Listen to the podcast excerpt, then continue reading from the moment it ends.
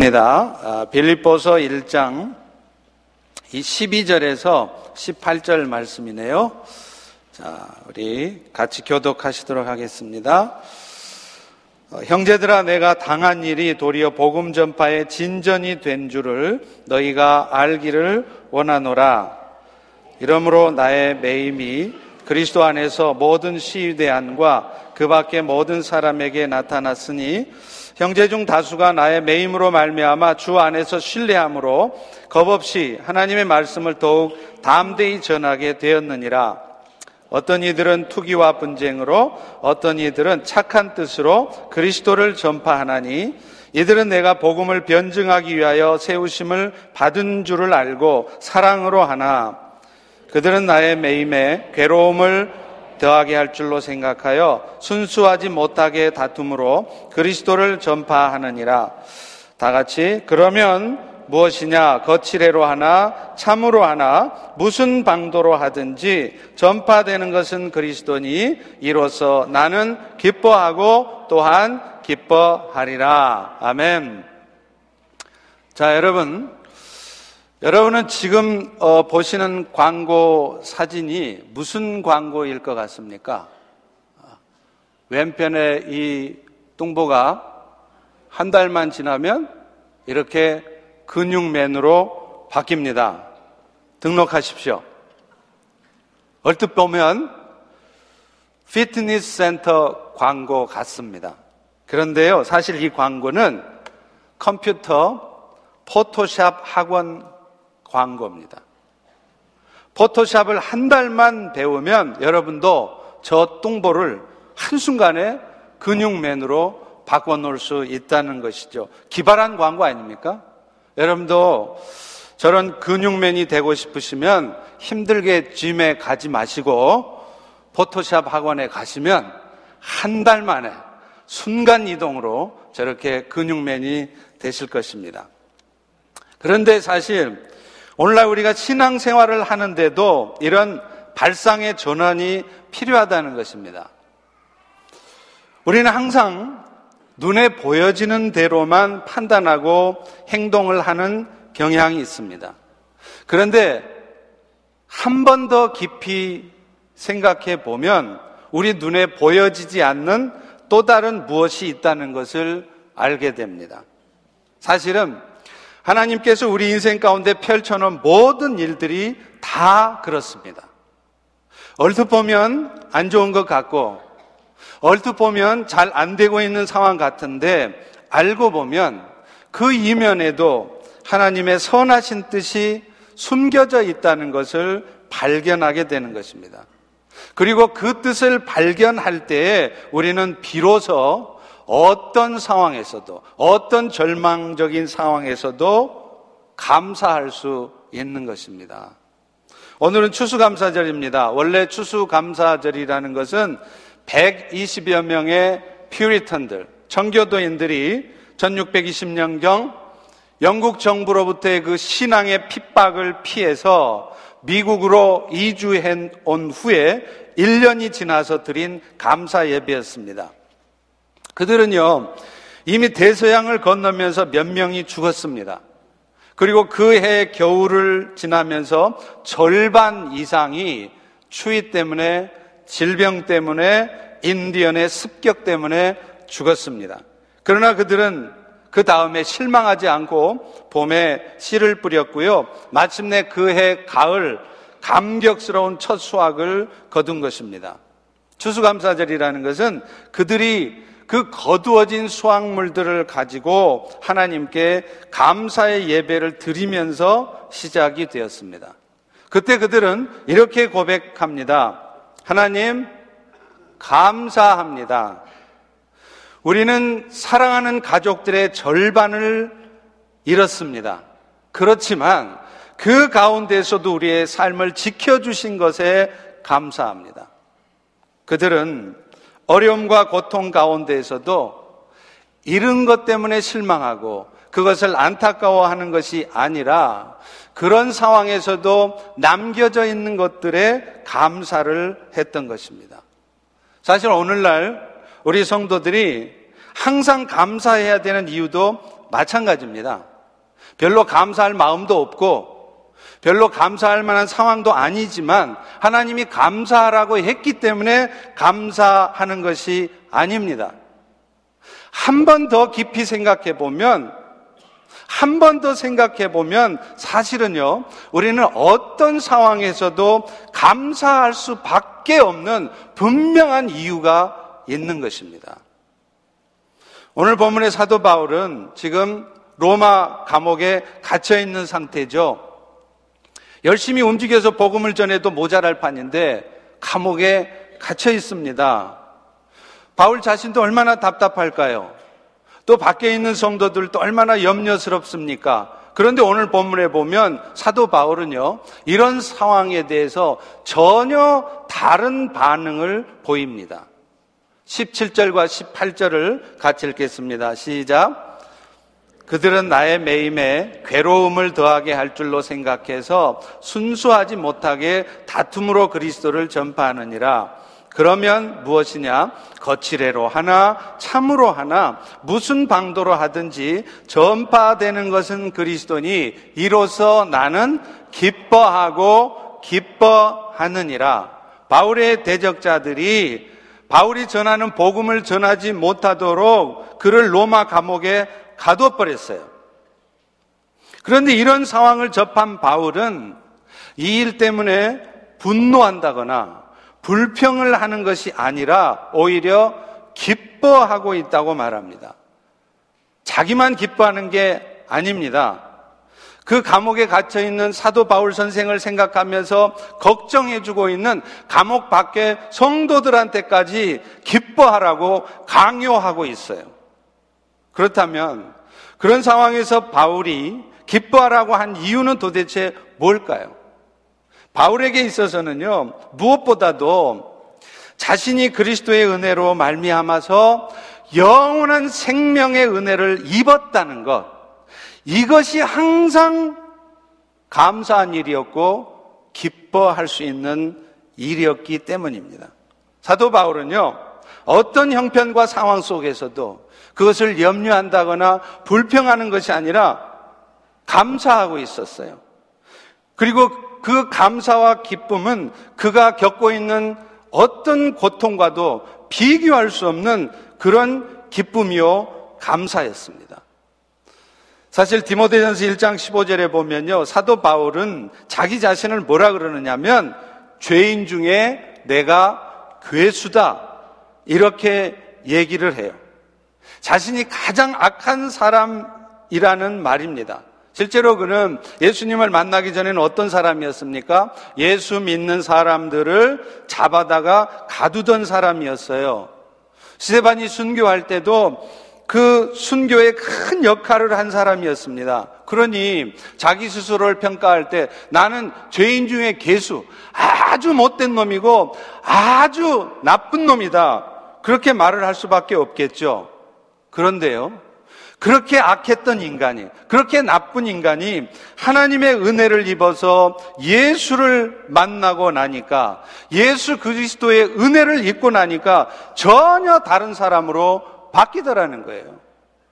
담에색 도상에서 여느 때와 똑같이 예수 믿는 사람들 잡아 가두려고 가다가 갑자기 낯빛보다도 정오의 낯빛보다도 훨씬 더 밝은 빛 가운데 오신 예수님을 만난 거예요. 그리고 그 예수님을 만난 만남으로 말미암아서 그의 인생은 완전히 뒤집어지는 것입니다. 사실 오늘날 우리도 마찬가지입니다. 오늘 우리가 왜 평생에 어떤 상황 속에서도 늘 감사해야 되느냐면 오늘 우리 모두는 사도 바울처럼 죄인 중에 개수였고 세상의 악함 가운데 살았지만 그리스도의 은혜로 말미암아 하나님의 은혜로 말미암아 예수 믿게 되어지고 영원한 생명을 얻게 되었기 때문인 것입니다. 내 생명을 희생해서라도 예수를 믿게 되면 그 생명의 희생은 전혀 아깝지 않은 것인데 우리에게는 그 놀라운 생명의 은혜가 거저 은혜로 우리 모두에게 주어져 있다는 것입니다. 저의 바로 윗 형님은 몇 해 전에 폐암으로 돌아가셨습니다. 대학에서 교수로 재직을 하면서 교수협의회 의장 일을 하시다가 학교 재단 측과 갈등을 빚었어요. 그래서 재단에 의해서 면직을 당하셨습니다. 불의한 일 때문에 나섰다가 면직까지 당했으니 얼마나 억울하셨겠어요. 물론 나중에 재판을 통해서 복직은 되셨습니다. 그러나 형님은 그 과정에서 결국 병을 얻으셨어요. 그런데 감사한 것은 형님이 돌아가시기 한 달 전쯤에 그런 얘기를 하시는 거예요. 내가 폐암에 걸려서 이렇게 나는 죽게 되었지만 나는 정말로 감사한다. 왜냐하면 내가 이렇게 되지 않았다면 아마도 나는 절대로 예수님을 믿지 못했을 것이다. 그런데 하나님께서 나에게 이렇게 병이 걸리게 해서라도 폐암을 얻게 해서라도 인간의 한계와 나약함을 깨닫게 하셨고 우리 인생이라고 하는 것이 이 땅의 삶으로 끝나는 것이 아니라 영원한 삶이 기다리고 있다는 것을 알게 하셨고 그래서 결국은 예수 믿고 영생을 얻게 하셨으니 나는 나는 지금 이 순간 죽어도 이것이 하나도 억울하지 않다. 이렇게 말씀을 하시는 거예요. 그리고 형님은 얼마 안 있어서 주님 품에 안기셨습니다. 물론 그런 심각한 병에 걸리지 않고 건강하게 사는 가운데 예수를 믿고 또 사는 날 동안에는 하나님 나라를 위해서 열심히 일하다 가시면 얼마나 좋았겠습니까? 그러나 하나님께서는 그렇게 해주지는 않으셨습니다. 그렇지만, 그렇지만, 병에 걸리게 해서라도 형님이 예수 믿고 천국 가게 하신 것을 생각하면 그래도, 그래도 감사할 뿐입니다. 사랑하는 성도 여러분, 오늘 우리는 이 땅의 삶이 전부인 줄로 알고 살아요. 마치 내가 사는 인생이 지금 영원토록 지속될 것처럼 잊고 사는 것입니다. 그러다 보니까 자신도 모르는 사이에 세상에 빠져 사는 거예요. 세상에 휘둘려 살고 세상의 유혹에 빠져서 그저 분주하게 살아가는 것입니다. 그러나 성경은 우리에게 분명히 선언하고 있습니다. 히브리서 9장 27절에 보면 한 번 죽는 것은 사람에게 정해진 것이요. 그 후에는 반드시 심판이 있을 것이다. 여러분, 사람은 결국은 다 죽게 되어 있습니다. 20년 후든 50년 후든 우리 모두는 다 죽게 되어 있습니다. 그런데 이 힘든 세상 그냥 죽어버리면 깨끗이 끝나는 게 아니라는 게 문제라는 겁니다.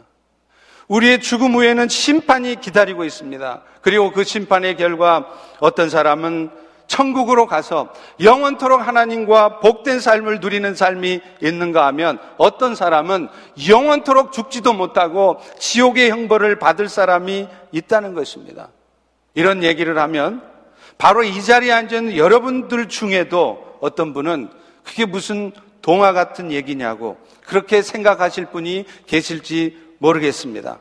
그건 여러분 생각은 여러분 자유입니다. 그러나 여러분이 어떻게 생각하시던 성경은 분명히 선언하고 있습니다. 분명히 천국과 지옥은 있습니다. 그리고 지금 이 순간에도 수많은 사람들이 임사 체험이라고 하는 사람이 잠시 죽었다가 살아나는 그 체험 가운데 천국과 지옥을 보고 왔다는 간증을 수도 없이 많은 사람들이 하고 있다는 것입니다. 그런데 문제는 그 천국은 우리가 이 땅에 사는 동안에 열심히 착하게 살아서 갈 수 있는 것이 아니라는 것입니다. 왜냐하면 우리 인생들에게는 모두가 다, 너나 할 것 없이, 저나 여러분들이나 모두가 다 죄악된 본성을 갖고 있기 때문에 절대로 자기의 스스로의 의지적인 힘으로는 선한 삶을 살 수 없기 때문입니다. 그래서 로마서 3장 10절에도 선언하고 있어요. 의인은 없나니 하나도 없다는 것입니다. 사람들의 마음 속에는 다 열린 무덤처럼 썩는 냄새가 난다는 거예요. 겉으로는 멀쩡하고 점잖은 척 하지만 이 마음으로 음란한 생각을 품고 이 마음으로 형제에 대해서 노하는 마음을 품어서 살인하는 것과 같은 그런 악한 모습들이 있다는 것입니다. 입술로는요, 저주와 악덕을 뿜어냅니다. 그 발은 피 흘리는 데 빨라서 자기한테 유익되는 일이라면 피를 흘려서라도 얻으려고 한다는 거예요. 그러니 그런 악한 본성을 가진 우리 인생들이 무슨 수로 하나님 앞에 의롭다고 인정받아서 그 영원한 하나님의 나라에 갈 수 있느냐 이 말입니다. 그런데 너무나도 감사한 것은 하나님은 이렇게 자기의 의지적인 노력으로는 도저히 죄를 안 지을 수도 없고 이 죄의 문제를 극복할 수도 없는 우리 인생들에게 긍휼을 베풀어 주셨습니다. 그것이 바로 당신의 독생자 아들 예수를 통해서 인생들의 모든 죄의 대가를 대신 치르게 하고 그래서 그 예수의 은혜를 입는 자들에게는 그 죄로 말미암는 그 고통, 그 영원한 지옥 경벌을 받을 수밖에 없는 그 고통으로부터 벗어나게 해 주셨다는 거예요.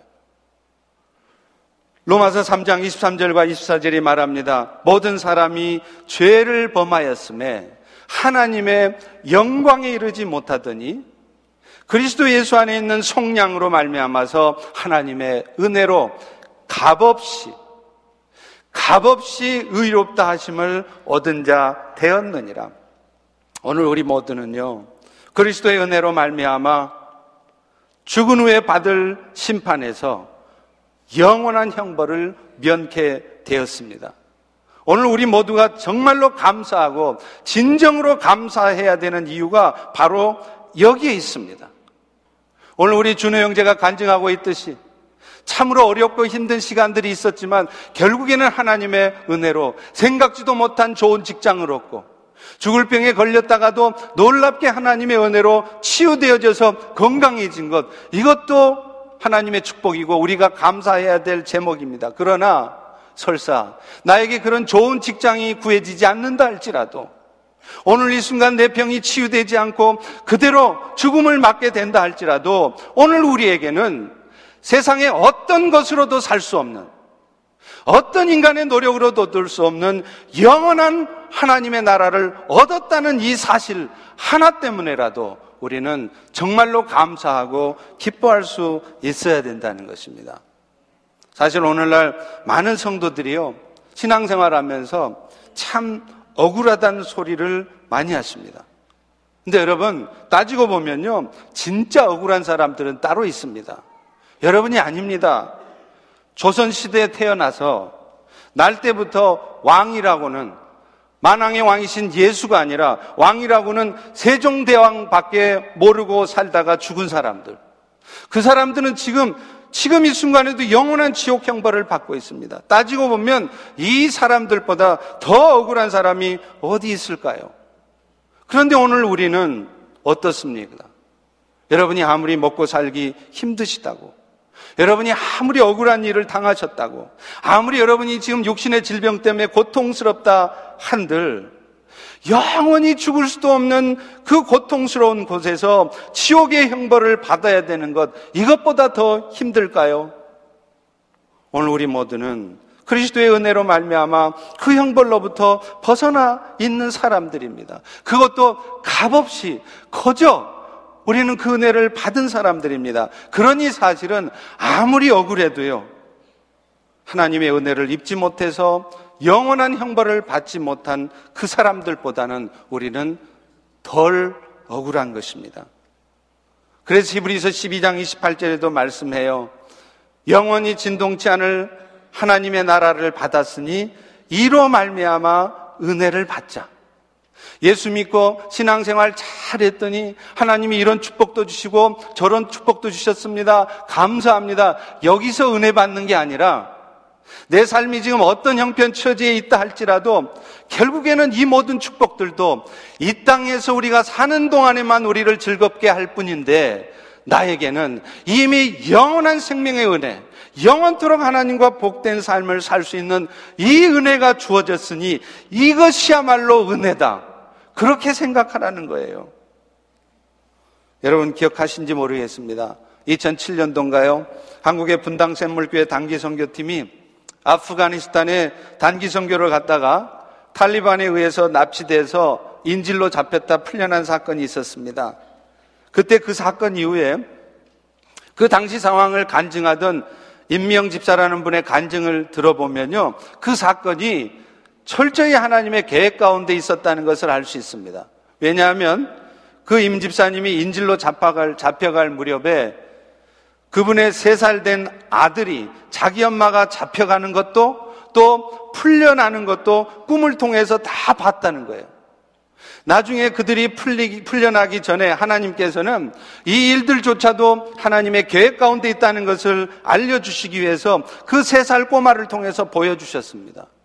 그 단기 선교팀들이 초생딸이 그려진 하얀 앰뷸런스를 타고 돌아오는 모습을 보여주셨어요.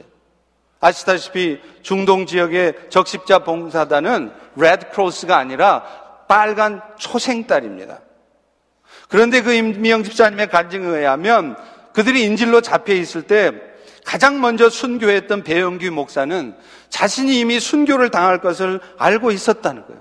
그래서 만약에 자기가 그런 극단적인 상황이 오면 자기가 제일 먼저 순교를 당하겠다고 고백을 했다는 거예요. 여러분, 그 상황에서 배 목사는 어떻게 그런 결단을 내릴 수 있었을까요? 그인들, 고국에서 기다리는 아내 얼굴이 어른거리지 않았겠습니까? 이제 어린 꼬맹이들의 얼굴이 어른거리지 않았겠어요? 그렇지만 그는 이 땅의 삶이 전부가 아니라는 것을 분명히 알고 있었습니다. 우리 모두는 언젠가는 다 죽는다는 것을 알고 있었고 그곳에 가면 그 영원한 천국에 가면 더 복된 삶을 가족과 함께 누릴 수 있다는 것을 알고 있었습니다. 그렇기 때문에 그런 결단을 할 수 있었던 것입니다. 그런데 그 은혜를 그 배영규 목사만 받은 것이 아니라 이 자리에 앉아 있는 우리 모두가 받았습니다. 그렇다면 그렇다면 오늘 추수감사절을 맞이해서 우리가 정말 감사해야 될 진짜 이유는 분명합니다. 다른 어떤 무엇보다도 오늘 여러분의 삶에 어떤 눈에 보여지는 가시적인 축복이 있든지 없든지 먼저 감사해야 될 이유는 분명해집니다. 여러분이 어떤 억울한 상황 가운데 있을지라도 먼저 여러분이 억울해하지 않을 수 있는 분명한 이유가 있습니다. 우리 모두는 영원한 나라를 이미 소유한 자들이기 때문입니다. 조선시대 세종대왕도 가지 못했던 영원한 나라, 돈 많은 정주영 회장도 소유할 수 없었던 그 영원한 나라를 값없이 오늘 우리 모두는 소유하게 되었기 때문입니다. 할렐루야. 그것뿐이 아닙니다. 이 땅에 사는 동안에도 사실 우리가 몰라서 그렇지요. 늘 우리의 삶에는 보이지 않는 하나님의 은혜가 붙어 있습니다. 겉으로 보기만 손해보는 것 같고, 당한 것 같은 일이지만, 알고 보면은요, 그 당한 일 같은 상황에도 겉으로 보면 참 안 좋은 상황인 것 같은 그 상황 속에서도 하나님의 뜻이 이루어지고 있다는 것을 우리는 나중에라도 알게 된다는 겁니다. 오늘 본문 12절을 같이 한번 읽겠습니다. 시작. 형제들아, 내가 당한 일이 도리어 복음 전파의 진전이 된 줄을 너희가 알기를 원하노라. 사도 바울도 감옥 밖에 있던 성도들도요, 모두가 바울이 로마 감옥에 갇힌 것 안타깝게 생각했습니다. 그런데 바울은 이 안타까운 일을 보면서도 내가 당한 이 일이 오히려 복음 전파에 도움이 되었다고 기뻐한다는 거예요. 바울이 그렇게 말하는 이유가 그 다음 절에 나와 있습니다.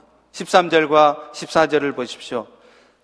나의 매임이 그리스도 안에서 모든 시유대 안과 그 밖에 모든 사람에게 나타났으니 형제 중 다수가 나의 매임으로 말미암아서 주 안에서 신뢰함으로 겁없이 담대히 하나님의 말씀을 전하게 되었다. 바울이 감옥에 들어가 있음으로 말미암아서 오히려 궁정 안에 있는 시위대 사람들에게 복음을 전하게 될 수 있었다는 거예요. 궁정 안에 있는 시위대 사람들은 사실 바울이 어쩌면 늘 만나고 싶어 했는 사람인지도 모릅니다. 그러나 그들에게 복음을 전하려고 아무리 만나려고 해도 그들은 만날 수 없었던 사람들이에요. 그런데 바울이 감옥에 갇히니까 오히려 그들을 만날 수 있었고 그래서 하루 종일 함께 입을 수밖에 없는 그들에게도 바울은 그리스도의 복음을 전할 수 있었다는 거예요. 우리는 실제로 지난번에 저희 교회 와서 간증을 하셨던 케네스 배 선교사의 간증을 통해서 똑같은 상황에 대해서 듣지 않았습니까? 그가 북한의 감옥에 2년 동안 강제 노역을 할 때, 처음에는 자신을 감시하던 북한군 병사, 병사들이 그렇게 무섭게만 굴더니, 이제 시간이 지나니까 인생 상담도 하고, 자기 자식들 문제 상담도 하고, 또 심지어는 아무도 없을 때는 죄인 번호를 부르는 게 아니라 목사님, 목사님 이렇게 북한군 병사들이 불렀다고 하지 않습니까? 바울도 그랬을 것 같습니다. 그래서 바울은 이 사실을 자신이 감옥에 갇힌 이 절망적인 상황을 오히려 기뻐했다는 것이에요. 또 있습니까? 또 있습니다. 그가 감옥에 갇혔다는 소식을 듣자 많은 형제들이 담대하게 복음을 전하는 자로 세워졌다는 거죠. 그 이전에는 어땠습니까? 오늘 저처럼 바울이 목이 터져라 예수 그리스도의 복음을 전해도 듣는 둥 마는 둥 하더니 이제는 자기들을 가르치던 존경하던 사도 바울 선생이 감옥에 갇혔다고 하니까 그 형제들도 그제서야 도전을 받은 거예요. 아니 우리의 스승이신 바울도 감옥에 갇혀 있는데 우리가 이렇게 살고 있어서야 되겠느냐? 아무것도 아닌 일 그런 일 때문에 이렇게 마음이 어두워져 있었어야 되겠느냐? 그거 염려하고 두려워하며 살고 있었어야 되겠느냐? 담대하게 복음을 증거하는 자로 일어서게 된 것입니다. 사랑하는 성도 여러분, 이것이, 이것이 바로 우리가 어떤 상황에서도 감사해야 될 또 다른 이유인 것입니다.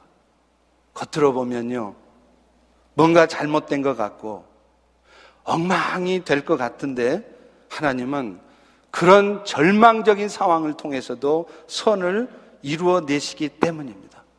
여러분, 우리 준호 형제 간증을 들어보셨잖아요.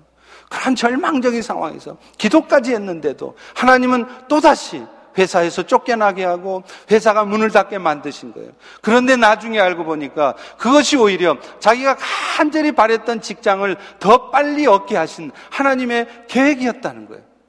그래서 그 모든 일을 지나고 보니까 이제는 인생이 내 뜻대로 되지 않는다는 것을 이제야 깨달았다는 거 아닙니까? 그래서 이제는 하나님을 의지함으로 하나님의 도우심으로 살겠다고 다짐했다는 거 아닙니까?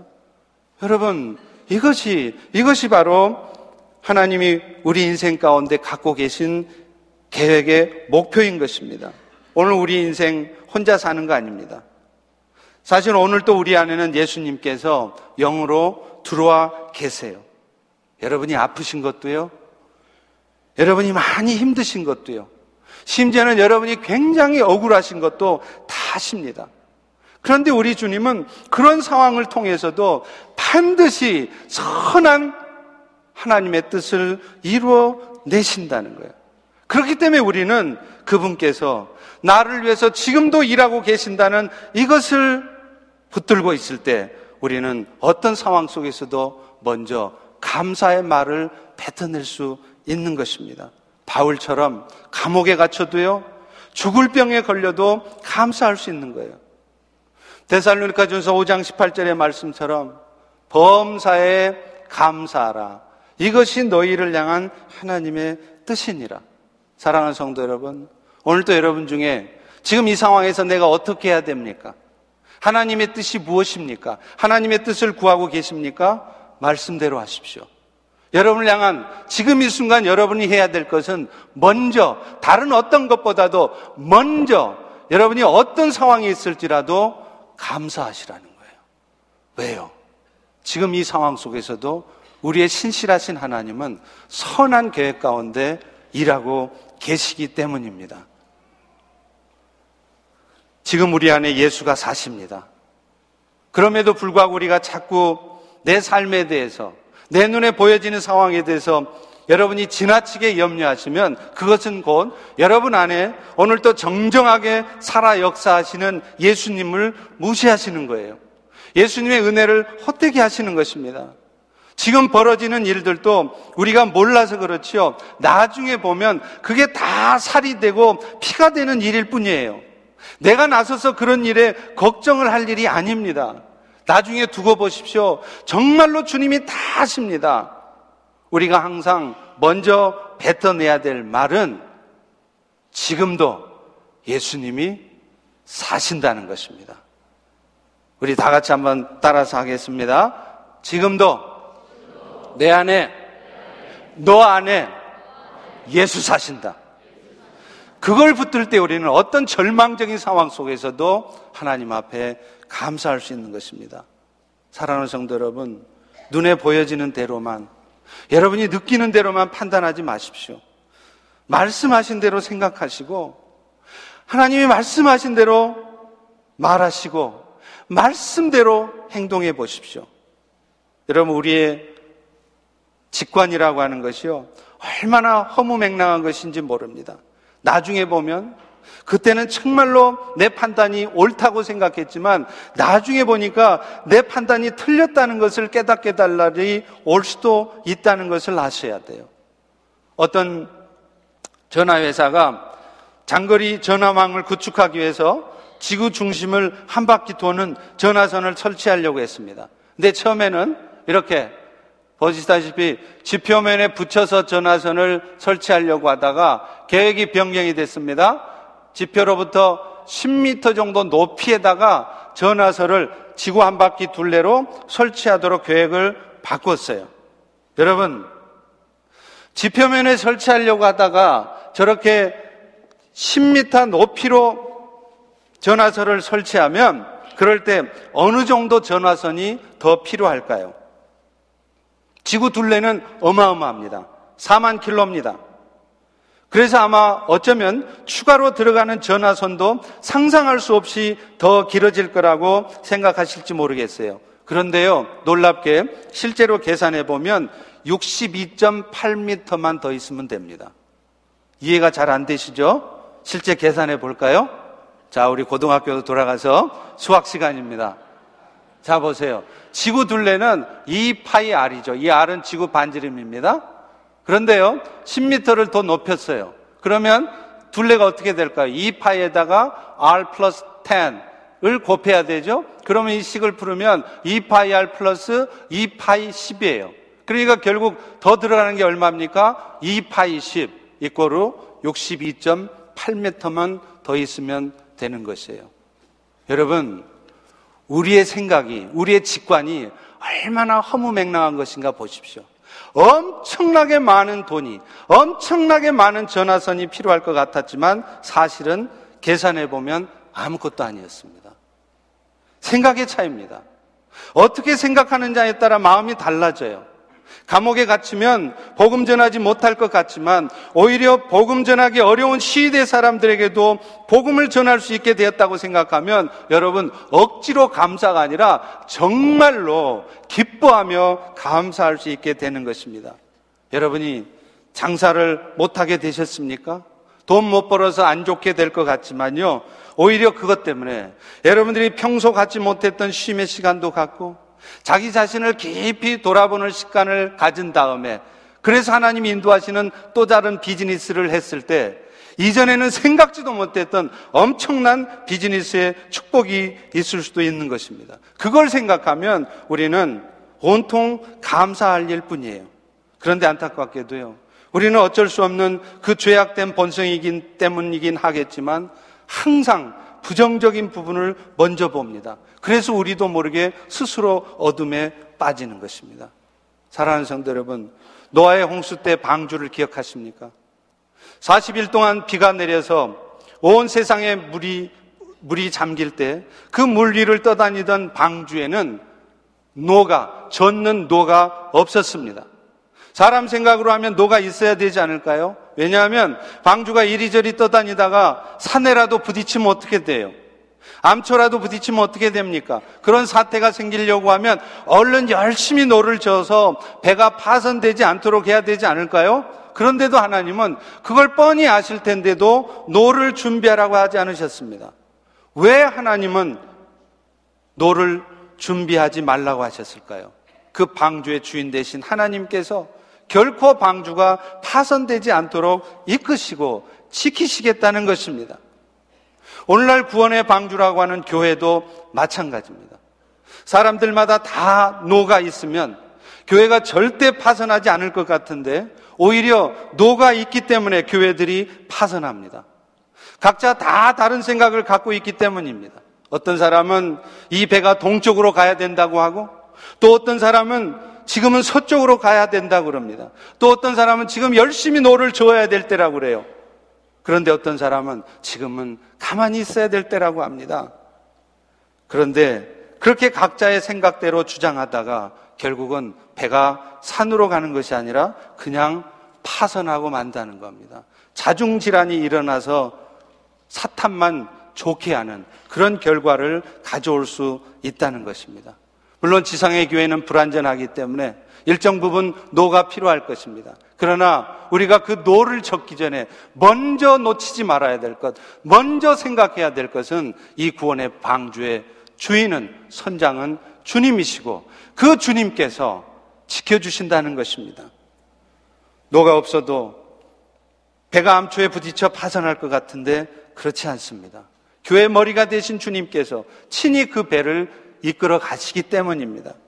오늘날 우리 성도들의 삶도 마찬가지예요. 방주에 노가 없듯이 내 인생의 배를 주님께서 이끄시도록 가만히 있어 보실 필요가 있어요. 여러분이 왜 하나님께서 여러분의 인생에 팔 자르고 다리를 자르시는 줄 아십니까? 가만히 있어 보라는 거예요. 제발 노를 젓고 제발 나서지 말고 한번 가만히 있어 보라는 거예요. 하나님이 어떻게 하시는가를 보라는 것입니다. 그러면 내 인생 박살나고 가라앉을 것 같지만 오히려 그렇게 되지 않는 것을 볼 것입니다. 오히려 너를, 노를 젓지 않고 가만히 자신의 배를 이끄시는 하나님을 기대해 보십시오. 그럴 때 우리는 어떤 상황에서도 기뻐하며 감사할 수 있습니다. 오늘 우리의 모든 삶의 문제는 우리에게 너무 많은 노가 있다는 것입니다. 가만히 주님께 맡길 때 안 되는 듯 하다가 파선할 듯 하다가 결국은 주님께서 안전하게 여러분의 배를 운행하시는 것을 여러분이 보게 되실 것입니다. 이번 감사주의를 맞아서 우리 모두도 그런 항상 선한 길로 인도하시는 하나님을 찬양하면서 감사하는 우리가 되기를 축원합니다. 우리 다 일어나셔서 다 같이 찬양하시고 같이 기도하고 예배를 마치겠습니다.